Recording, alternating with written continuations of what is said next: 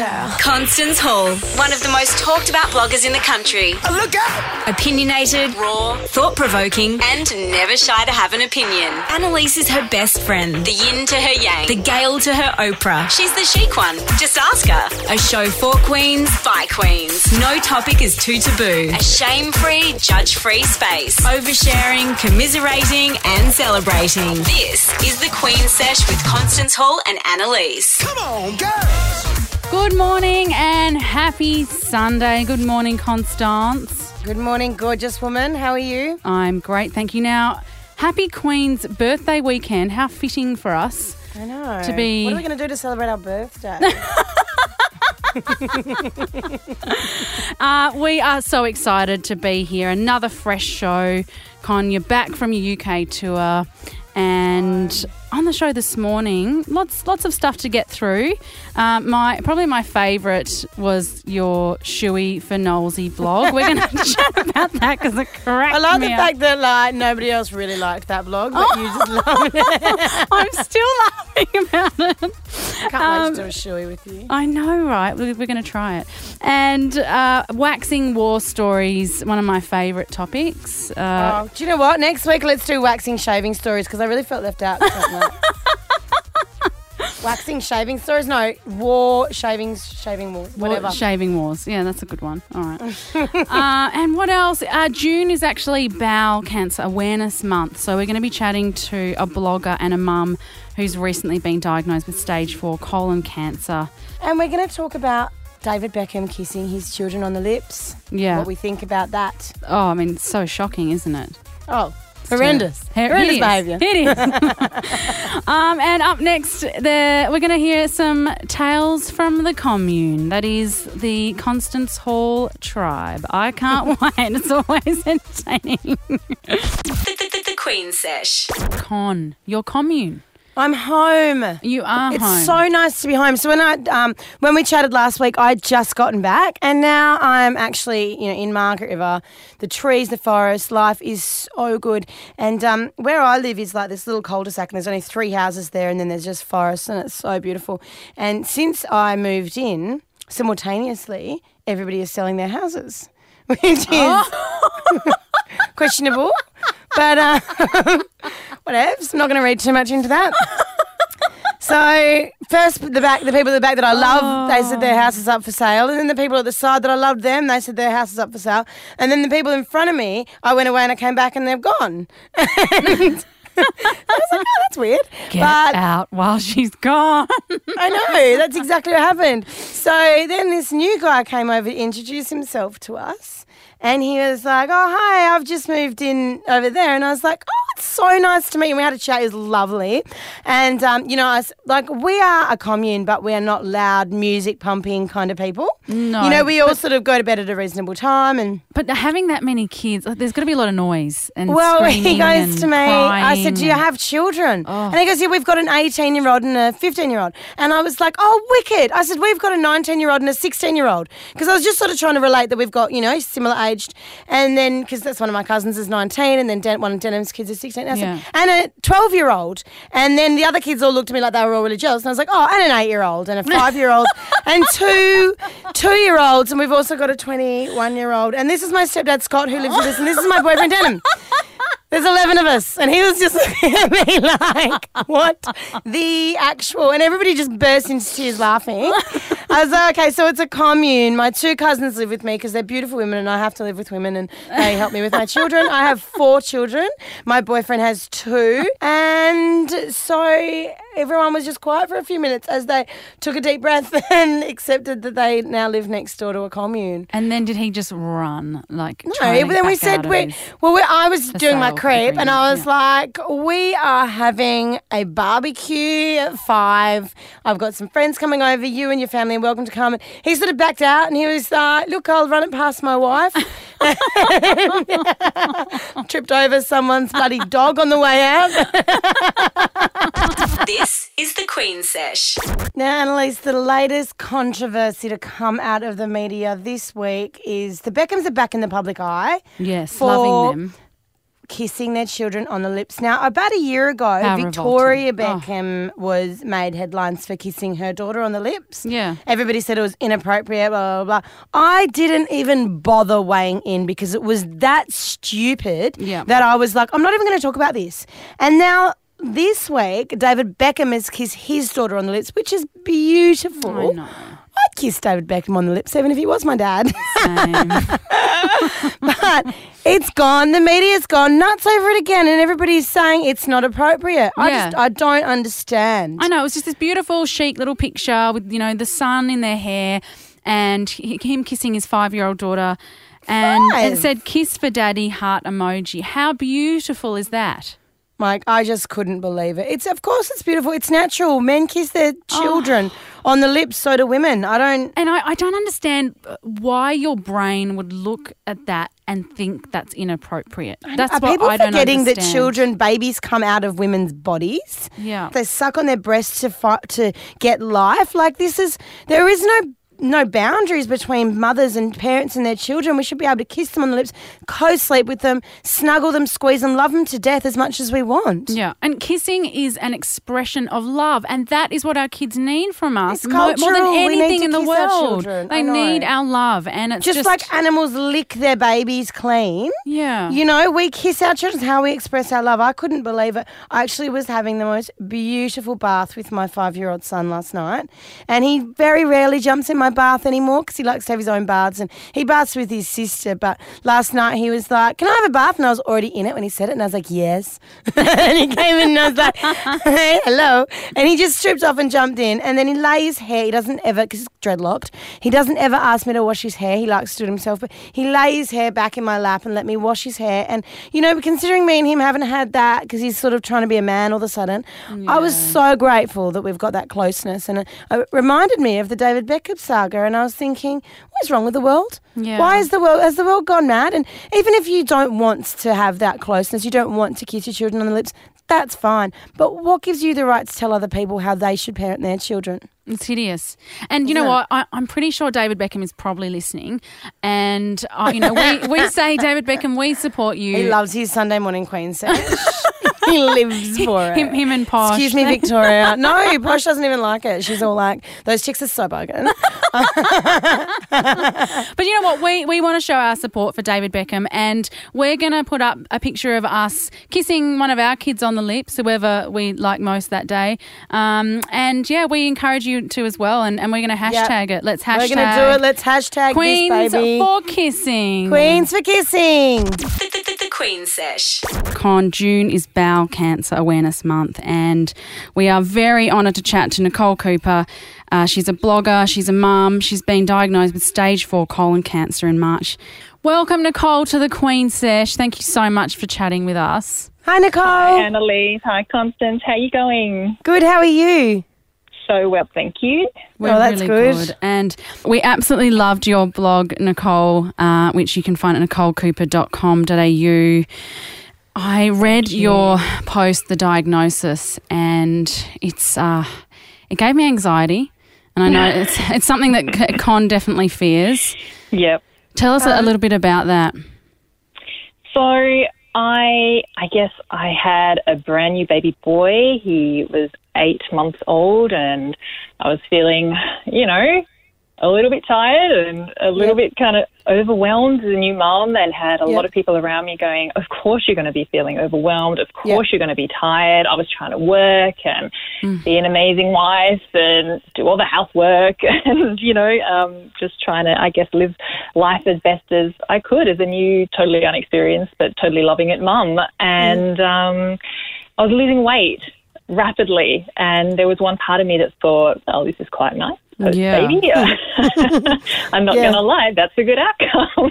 Yeah, yeah, yeah. Um, but yeah, after a while, and I guess about five kilos, I thought, you know what, I'm nah, I'm going to have to sort of push this and find out what's going on. Um, so Because yeah, you were eating normally or had you lost your appetite? I'd lost my appetite a little bit, but not enough to make me think this is a problem. Um, that's sort of what happens know, after you have a baby. I reckon your appetite goes a little bit when you're breastfeeding. Totally. To- everything changes when you're breastfeeding. You know, like it's a whole new world. And you're Yeah, not, you're not really world. looking for symptoms when you're post post baby because everything you just put down to being the fact that I just had a child. Well, and you're tired all the time anyway. You're so tired all Yeah. the time, and you ju- you know, and you've got people telling you all the time, "Oh yeah, when I had a baby, this happened, and when I had a baby, this." happened. You know, there's always a reason everything's to normal. justify Yeah, everything. absolutely. absolutely, absolutely. So I just thought, no, I need I need to find out, you know, if it is something, and it was just nagging at me, I guess. And I'd seen So you had no who- like stool symptoms. I had no stool symptoms. That's no. so I'd had I'd had for the longest time I've been told I had irritable bowel syndrome. I've Mm-hmm. had I've always had a gut that's a bit meh. I largely eat gluten free because um, I find if I eat gluten it's considerably worse.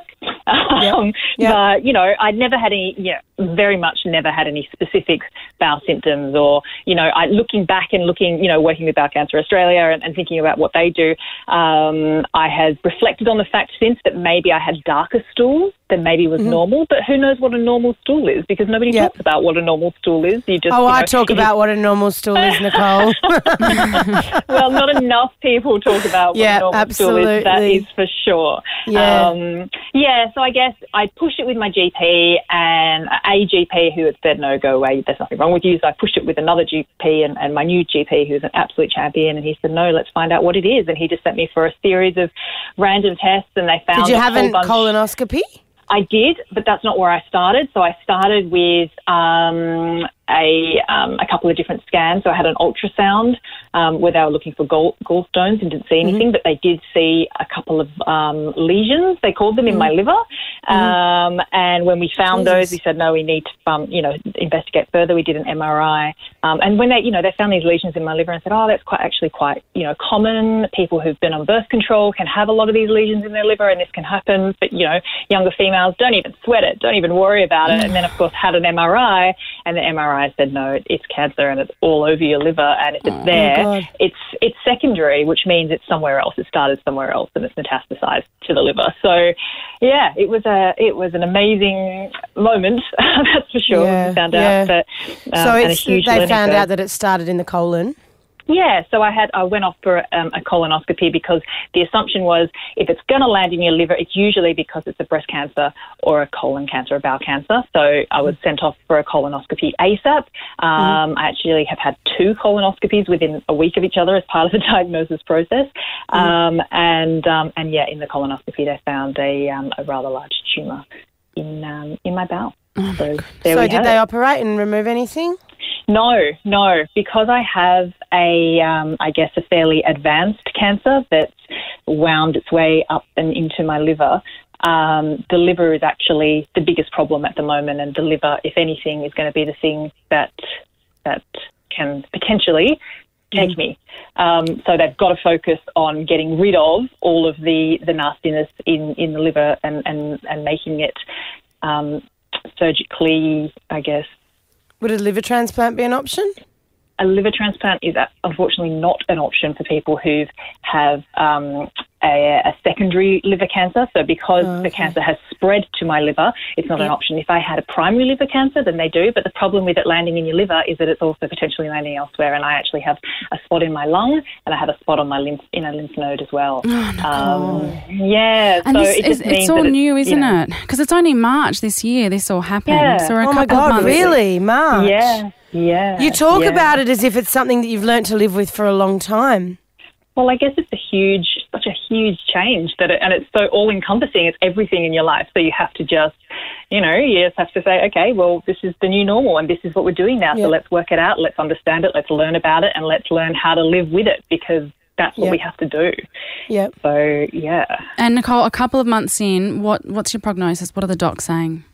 So the prognosis is we have to use chemo to shrink the um, to shrink the tumours in the liver to have any option to surgically remove the tumours in the liver, and that's the only thing that's going to potentially then put me on a life-saving track, if you like. So, Okay, cool. um, my stage of cancer at stage four metastasized to the extent that, that it is, and spread throughout my liver the extent that it is, is is non-surgically addressable. We can't do anything with surgery at this stage, and so when I had my first diagnosis, which is you know my blog talks all about, it the, the sort of the oncology oncologist was like, "Mm, sorry, Nicole, you know, here's the stats, and they're not great, and you know, people on this sound sort of chemotherapy are really looking at a palliative life extending treatment rather than a life saving treatment. And the stats say maybe you've got two to five years. And I was just like, no, no, no, no, no, can't deal with that. We're not, we're not going to be sitting down and just taking that. So it's chemotherapy to shrink the tumours, and Yep. then it's get in there and remove the liver, and we can remove a huge chunk of our livers.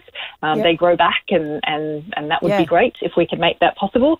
Um, Yep. And then we go after the colon after that, and it's a hugely complex series of, of operations. But, you know, it's probably a year of chemotherapy um, and management of, of the cancer first and foremost to see if we can make that possible. And that whole plan is such a slim window of, of opportunity, but rather than think about it as, you know, a pipe dream, I'm thinking about it as the game plan because I feel like Absolutely. that's, you know, that's need something to. I control in terms Yeah. of my outlook and my approach. Yeah. So that's what I'm doing. Oh, Nicole, I, I mean, reading your blog and, and chatting to you, you, you're so positive and it's so inspiring because so many people would just, you know, crawl into a, a ball and just not not tackle it like this. Hate the world. And yeah, and Yeah. your outlook and and I know Well, as I- mums, we've got so much to live for, don't we? Absolutely, and and I, you know, and I'm not saying I don't have my crawl into a ball moments, but I, you know, like I think it's it's such a, you know, people all all the time talk about this sort of if you have a diagnosis like this, you really can split your life up into to two lives, you know, the before and the after. But I think that that's true for so many people. You know, everybody has their adversity in their life that they have to tackle, and whether that's something like cancer or whether that's something like the breakdown of a really significant relationship or whether that's something like mental illness, you know, like we all have our stuff that we have to deal with.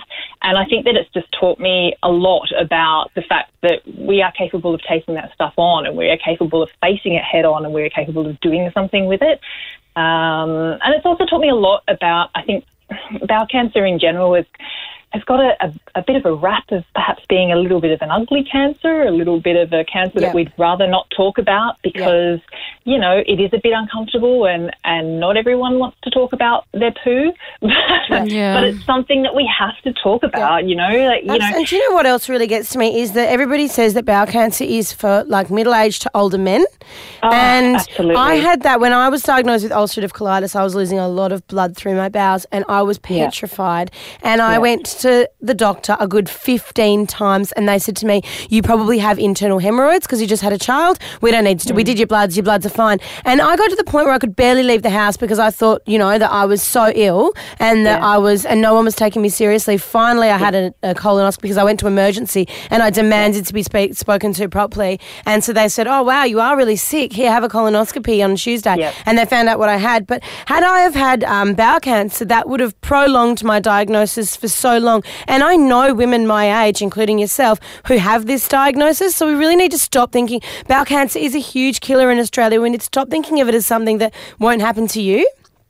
Absolutely. I couldn't agree more. And I think that, you know, that idea of actually owning your body, there is no one in this world who is going to stand up for you and your body That's more than you can right. yourself, you Yep. know, and you have to own it. You can't sit back and say, you know, the doctors work to, to statistics, sorry, the doctors work to statistics because that Yep. is their job. They Yep. have to work to the stats. You know, they can't, they don't have the luxury of putting every single person through a colonoscopy just because that's, you know, would be nice Yep. to have. So if you've got the symptoms or you've got the fears or you've got something that's not sitting quite right, you have to push for it and you have to say, no, I want it. I know I'm not in the at risk group, but I've decided I am at risk and I want to pursue it. And Yeah, you have to own absolutely. it. Absolutely, I could not agree more. No one's going to stick up for your body like you will. I've read an. I read another blog once, and a woman said that she was terminal, and she said had she have been diagnosed when she very first started having symptoms and questioning it with the doctor, she wouldn't have been terminal. And that Absolutely. always, to me, that always says to me, "Nah, get that Pap smear, even if it's only been one year, or get the moles checked." I mean, I am, Yeah. you know, a little bit obsessive about my health. I have to say, I got kicked out of the cancer clinic because I'd only been there three weeks ago, looking at my moles, but um, they were like Constance no, and I was like, yes. But you know, like it pays off in the end, I think. So for Bowel Cancer. Awareness Week, that's a really nice message. Yeah, and I think that you know, let's just just just remember that cancer. You know, the longer we leave it, the worse it gets. And as you say, that's when it moves to a terminal status. And you know, I, in theory, are, I'm in a terminal status, and, and, and that's what stage four cancer is all about. But it didn't start at stage four; it started at stage one. And you know, it is enormously complex because I didn't necessarily have symptoms, but I have Yeah. always had a bowel that's a little bit kind of off. And maybe I know a lot of people with an off, a bit of an it. off bowel. Would you Yeah. recommend that if you do sort of have a little bit of that irritable bowel type thing, that you further investigate that? I would absolutely say yes.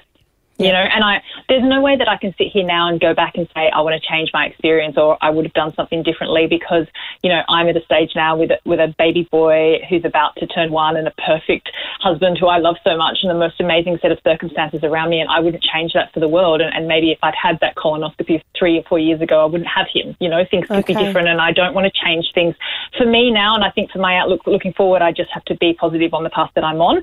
But that's me. Yep. And I think a lot of people who aren't on that path at that stage can go, well, what could I change and what could I think about? And I think if you've got bowel symptoms, then you need to own those bowel symptoms. And just putting it down to a wishy washy irritable bowel syndrome diagnosis is not enough. You need to seek more information, would, Yep, would be absolutely. I guess, what I would say. Thank you so much, Nicole. And people can My check pleasure. out more info, bowelcanceraustralia.org. Also, we'd love to share your blog on our Facebook page. I'll definitely the be Queen following your blog, Nicole. So interesting. Thank you so much.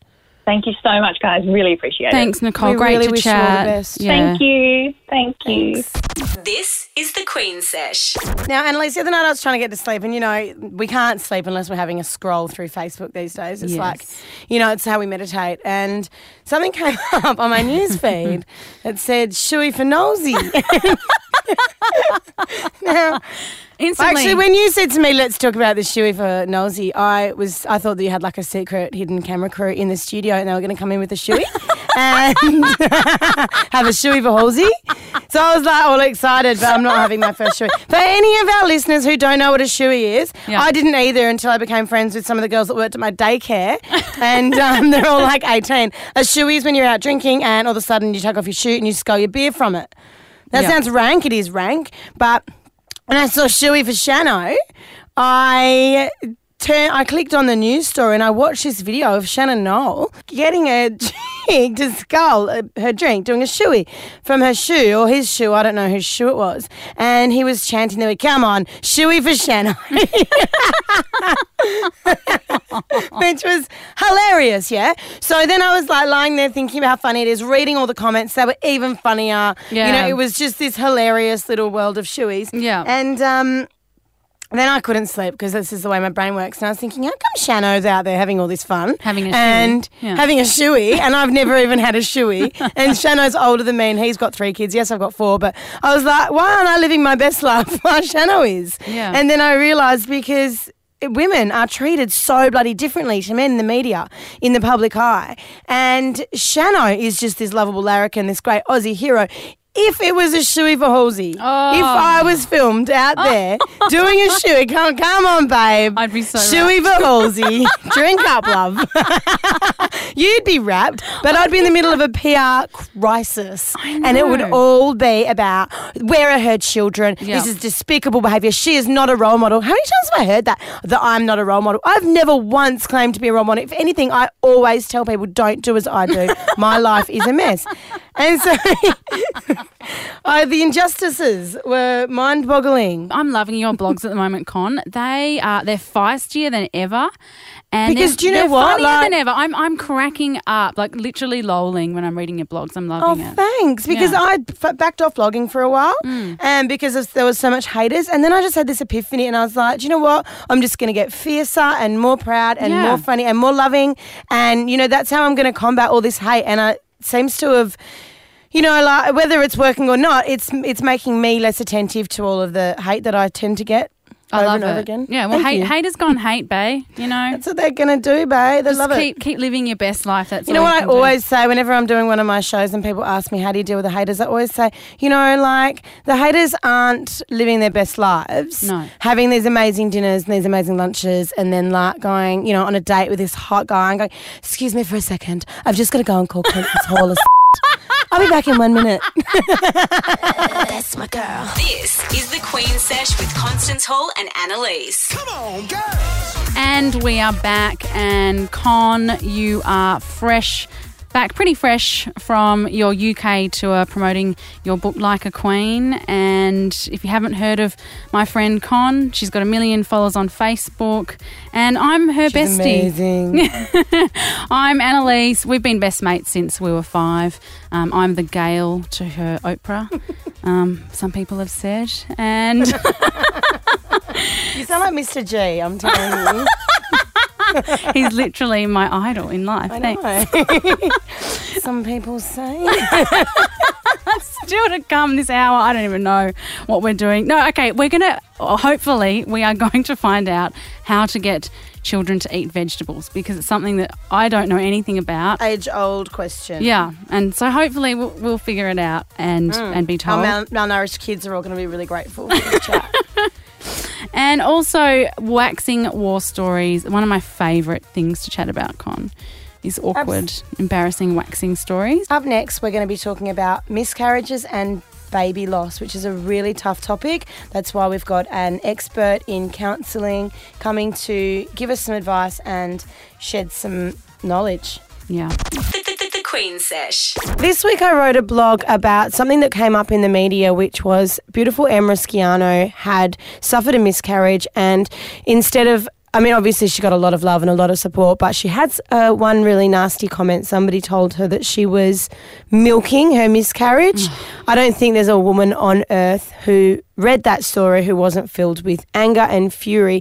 Of course, I wrote a post about it, and um, we're lucky enough now to be joined by Lyndy. Thank you so much for coming on chatting with us today. Can you please tell everyone what's SANDS? What, what do you guys do?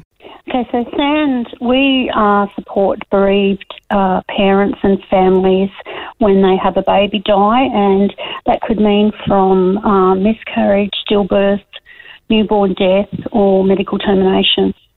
And it's it's so common, isn't it? Like I, it's something that's not talked about. But you know, I saw on your, your site, you know, one in four pregnancies ends in miscarriage. Yes. Um, and five babies are stillborn every day in Australia. That just, uh, it's just not something that you hear about all too often. No, and I think until someone close to you or someone you know um, experiences this, you you don't know. And and it's fine that people go about, you know, and they have that wonderful innocence.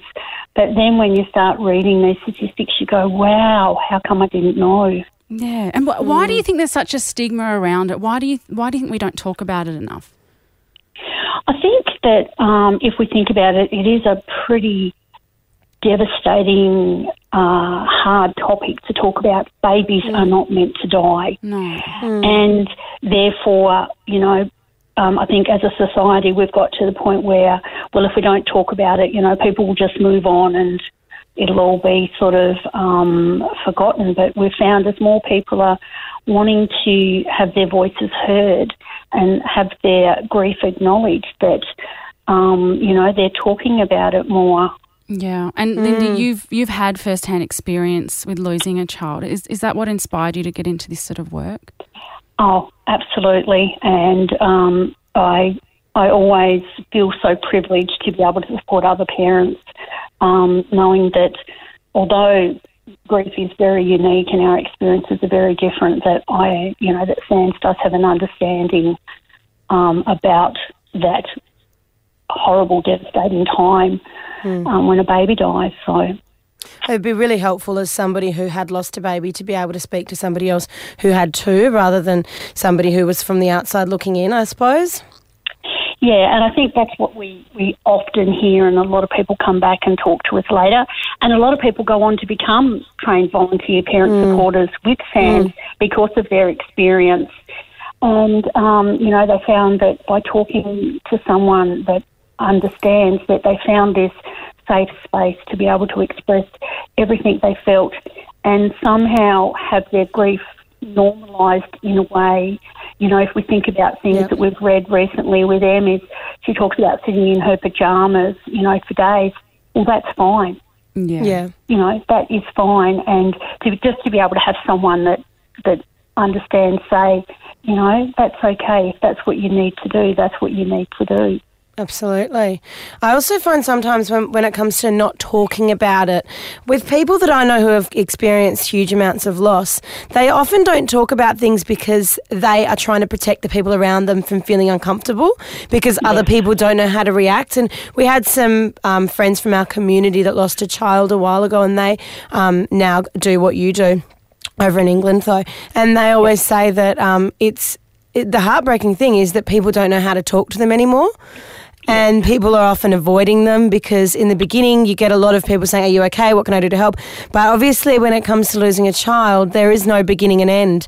It's a grief that you learn to live with. And, and they were then went on to say that a lot of um, their friends and family would sort of back off a bit because it was just so constant. So I think that if, as members of the community who aren't going through it and who haven't been through it, to learn how to be able to talk about it in a comfortable way so that we're not making people feel guilty about talking about their own loss because it's making you uncomfortable. Do you know what I mean?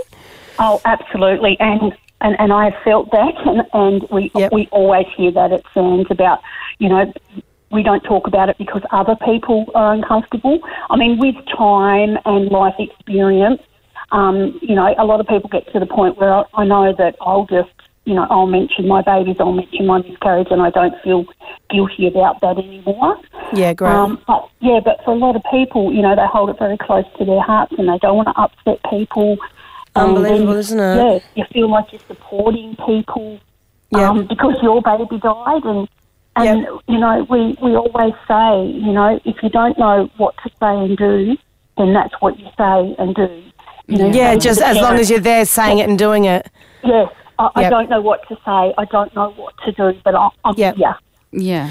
Another piece of advice that this this guy gave us because we another person lost their child and he gave us heaps of advice on how to support them is he was saying when you lose a child all you have is their memory so don't take that memory away. Bring them up all the time. Let them be part of the memories still. You know mention their name. Don't be scared to mention their name because the you're not reminding the grieving parents of the baby. You're they're always going to be thinking about the baby anyway. You're actually just enabling them to be open about what they're thinking about. And I really like that and so I think that reading a lot of his stuff sort of made me feel a little bit more comfortable to talk talk to grieving parents and it gave me a little bit more confidence to be able to you know like connect with them and not being scared of offending them or upsetting them you know Look, absolutely, and you know you're right on the mark there. Where you know all that you have, you know, if you've had a miscarriage, some people don't even have that scan picture or even a pregnancy test. So you create those memories, yep you know, and and uh, other people help you create those memories by. You know, if you've named your baby by, you know, saying your baby's name, by remembering due dates and anniversaries, and you know, not to be not not to be scared of upsetting the parent. Like you said, you know, these parents are already upset. They're already Yep. remembering their baby. But what does upset them is when no one acknowledges their baby Yeah, or remembers their baby. Yeah, absolutely. Because I think even like it's not the same scale, but when I lost my dad, the biggest fear for me was that the memory was going to go away, and I just wanted people to always talk about him. You know, like that was Yeah. just. And obviously, it's a different thing losing a child, but I can imagine to the same extent, like you don't want your baby's life to have disappeared. No, and I I think if you think about that, when people you know lose their parents or you know um, other significant people in their lives, for most of that they have photos, they have memories in their minds, they have little things where when the baby dies, There's no know, stories and conversations. Yep. No, all you have is the dreams that you had, whether that be, you know, as soon as you get pregnant, you're thinking about is it a son, is it a daughter? Yeah, you know. Um, names, you know, even to the point where I might have to get a bigger car or what school will they go to? You know, Yeah. you, you've invested. Oh, the minute I get pregnant, I start thinking about Oh. everything, their whole Yeah. life. You know. Yes, absolutely. So when when that baby dies from miscarriage, is that you know that that whole dream is shattered, and you've you've lost that part of your life at that point where. Um, you know, you're no longer pregnant and you're no longer going to have this baby, but that baby is still part of your family. Lyndy, thank you so much for sharing that with us today. And uh, if you want to reach out to SANDS or donate as well, please go to sands.org.au. Thank you so much, Thank you so much. It's so Thank lovely you. to know and there are thank women you like so you much around. for your acknowledgement um, of SANDS and your acknowledgement of grief parents and what they feel. This is the Queen Sesh. Con. And I have had another awkward encounter. I just I feel like I'm doing this a lot lately. how far into our show do we get before you start talking about your vagina? Every week. no, so very yeah, it, it is a little bit about my vag. So I I decided to have a Brazilian. And um, it's been You a- just you, you make out as if you decided like that was just something weird and random, but you've been having Brazilian since. oh, I used what, to get them. 2000? I used to get them all the time. No, way before then. Didn't you get lasered? Yeah, it grew back after pregnancy. I don't want to talk about it. It's a waste of money. But it had been about 180 years, and I had just let it all go. It was like I've 1970s. never seen you a bush. It was you bush. sent me a photo. So I just, uh, you know, I was getting a wax, and I thought, you know what? I'll just treat myself, treat my husband. I'll get a Brazilian. Just, you know, show up at home and. So I was getting the wax, and I thought maybe should Can I just do- clarify? Like the Brazilian, is that where everything's gone? no, well, I kept I kept on top because you know being naked around my sons, I just like to have something up there, but it's porn star downstairs. Okay. So I thought maybe you know sometimes you go to these waxing places and they have little modesty paper G. No, we're just frog legs all out. I thought cool, she's going to give me a little trim. No, she went right for it, just ripping out hair that, nearly down to my knees. I was like crying in pain. oh my god. I survived that barely. this is why I shave. And I noticed like her head was like really close to me down there. Like, like I mean like centimeters. Like I Oh my was like I was like frozen like what what what what is she doing now? Like we, we we're done. And she started squeezing my ink. oh my god, are you serious? Are you absolutely oh serious? She is my spirit animal. I would do the same. I would. I can't walk past an ingrown. But it was it was so awkward because she was like con she was like centimeters from me. Like her face was right there and she I hope spent you a were long clean. time down like it was so intimate. I felt like I should have taken her out for a coffee or something. Oh my god, yeah. You'd have been like, I thought we should kiss first.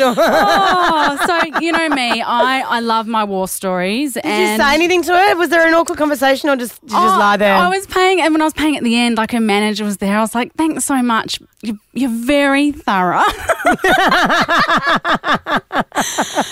anyway, so yeah, we asked on our Facebook page, uh, the Queen Sesh, your waxing war stories. Let's overshare. I can't wait. We'll be chatting to you next. The, the, the, the Queen Sesh. con just before I was oversharing about my very intimate Brazilian waxing experience where the lovely, very thorough lady she went there and she, did got it. stuck She into my ingrown. The ingrown was calling her. It was going, help, release me. I'm so I'm, you know I actually I don't embarrass easily, but I am embarrassed. But I, it was just too it was too. No, you're going red. share. I can see. But I want to, like I, it, I always do, I like to hear from other people who hopefully have worse experiences because it makes me feel better. Of course. So Misery loves company. And we've got Renee from New South Wales. What is your waxing war story? My waxing war story is ending up with second degree burns all over my. It was great. Oh, my God. Didn't you feel it was too hot going on? Well, it You was it's for my really 19th birthday. So they treated me to a motel by the beach and they booked me into a day spa. So I got a facial and they're like, you may as well get a Brazilian and tidy up while you're there. I'm like, cool, no worries. Never had it done. I'm like, that this will be pretty awesome. Got in there and I ended up with the most sour of a woman. And she's just, you know how they're like, righto, drop your dax, you know, give yourself a quick wipe and and we'll just get on with it. Yeah. And I'm laying there and she starts putting the wax on. And I'm like, um, that's a little bit hot. And her famous last words to me were, I'm the expert. Oh my oh, god. And, and afterwards, like, no word of a lie, I look like a sort of underplucked, overcooked chicken at the end of it. Oh, oh no, that happened to my friend, and she showed me, and I was like, "Babe, you look like you've got an STD. Like, oh. you cannot pick up with that." And we've got Rachel from Melbourne. Rachel, what is your waxing war story? Oh, I uh, went. you don't even want to tell us. Come on. You know, when I go to a dinner party and they say, "What's your most embarrassing story?" It's this one. yes. Oh then I yes, Yes. I love that it's on national radio. Uh, so I went to the beautician before my wedding. and I was like surprise for my husband on Oh, our wedding nice. night, and it was my first time. And she's like, "Hi, down, blah blah blah." Did all the stuff, and she finished, and then she goes, "Oh, hang on, you've just got some tissue." I was like, "No." And it was too late, and she like grabbed the string of my tampon and tried to pull it out, and Oh, she realized what had happened, and she's like trying to like, oh, Put it back in. And she's trying to put it back oh. in, and it was tragically oh. embarrassing for both of us. Oh my god. It was That's horrible. so much worse than my ingrown. They don't need to be seen by anyone, not even us. Oh, thank you so much, Rachel, for that. That's made my day. Thank you, Rachel, you poor love. I've just got visuals of, of her pushing it back in. That's my favourite part. This is the Queen Sesh. Con, we are coming to the end of our sesh. Terrible news, and I know. But we do like to finish the show each week on Queen Vice, which is advice for Queens. And this week, our producer Ellie threw it out on our Facebook page, which I saw you had a, a lol at. You know, what sort of advice would you like to ask the girls? You know, relationships, fashion. relationships, fashion. It was not- hilarious. not I, was, I thought you'd written it, and I was like, "Has she been drinking?" Why would anyone want to know, like, what's the current trend from a bogan hippie whose relationship's fallen apart? or like a 30 something mum who just, yeah, no, I don't, anyway. no. We, we like to outsource the advice. So what something came through from our Facebook page and Tegan, love Tegan. She said something that I can so relate to at the moment. I have a very fussy seven year old boy who doesn't eat any veggies. No veggies, not even chips. Any ideas on how to him how to get him to eat them. She's tried everything. She's even bought a thermomix to hide veggies. He just will not try anything new. So I, I think I should take this one, man. said, any advice welcome next resort he's going on gumtree and i can totally relate to that because we have no clue and um, we can't get our own kids to eat vegetables My we- son eats two minute noodles. He lives on them. And then he screams for an hour and a half in the bathroom where he's locked himself with a packet of Oreos. So so we phoned a friend, um, and that friend is Aloysa Hourigan. She's the nutrition program manager from Nutrition Australia. Welcome, Aloisa. Welcome. Thank you for sharing your you. your Thank wisdom you. with us. How do we get our kids to eat vegetables? Well, it is a challenge. and I uh, heard just before your stories, and I thought they they sound challenging. Um, You know, um, opportunities to try and get kids to uh, eat veggies. But I think the answer is never give up. You know, um, children. The more you sort of show children veggies, let them touch and feel them, um, see that they're a normal part of the meal. The more likely they will be to eat them. So I guess that's first word of advice is just don't give up. Yeah. I've heard that before. I think that's great advice because sometimes in the back of your head you can just think, oh, bugger it, we'll have a sausage and plain pasta for dinner then, you know? And and depends a bit on the age of the child. Like it's you know in that age, that sort of three to five year old age group, children start to assert their little identities, and and some of the refusal can be about um, can really be about trying to be their own little person. Yeah. And and testing you, and uh, do you feel tested sometimes?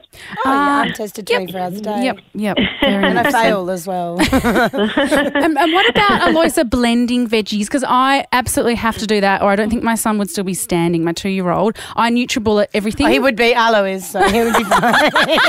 He'd definitely still be standing. Is that like obviously we, we have guilt and we try and like blend nutrition into our kids' mouths um, and hide it. Is that is that okay? Can we s- kill still keep doing that? Look, I think it's fine to put things in in different places because they still will taste a flavour. But it's also important for them to actually See understand them. the texture and the and the seeing of it. And I guess getting kids involved in helping in any way with that, even if you're going to blend them, you know, get them to blend it in. The uh, you know because you don't want to just you know the children blending's a secret. Don't like being tricked that much. the blending's done at late at night in the cupboard. Thank you so much for sharing that with us. Uh, I've No definitely, problem. yeah, I, I really like Thank that you for this wisdom. We're Yeah, going me to try. too. We're just going to keep trying. That's all And we that's it, can Annalise. do. We're not going That's to give what up. you can do. Yeah. Okay. Well, good luck. Thank you so much. Thank you. Okay. Bye. And we will be back from 7 a.m. next Sunday. And Oh, please no, contact us it. anytime on our Facebook page, We'll see search you the next Queen week, Sesh. And, and our podcast. Absolutely. Download our podcast, all of our extended interviews, anything you've missed. You can Download catch up our on that. podcast because if we become number one, that'll be really good for our egos. Exactly. Thanks, Queen. Have a great Which is pretty much the most important part. Have a good week. The, the, the, the Queen Sesh.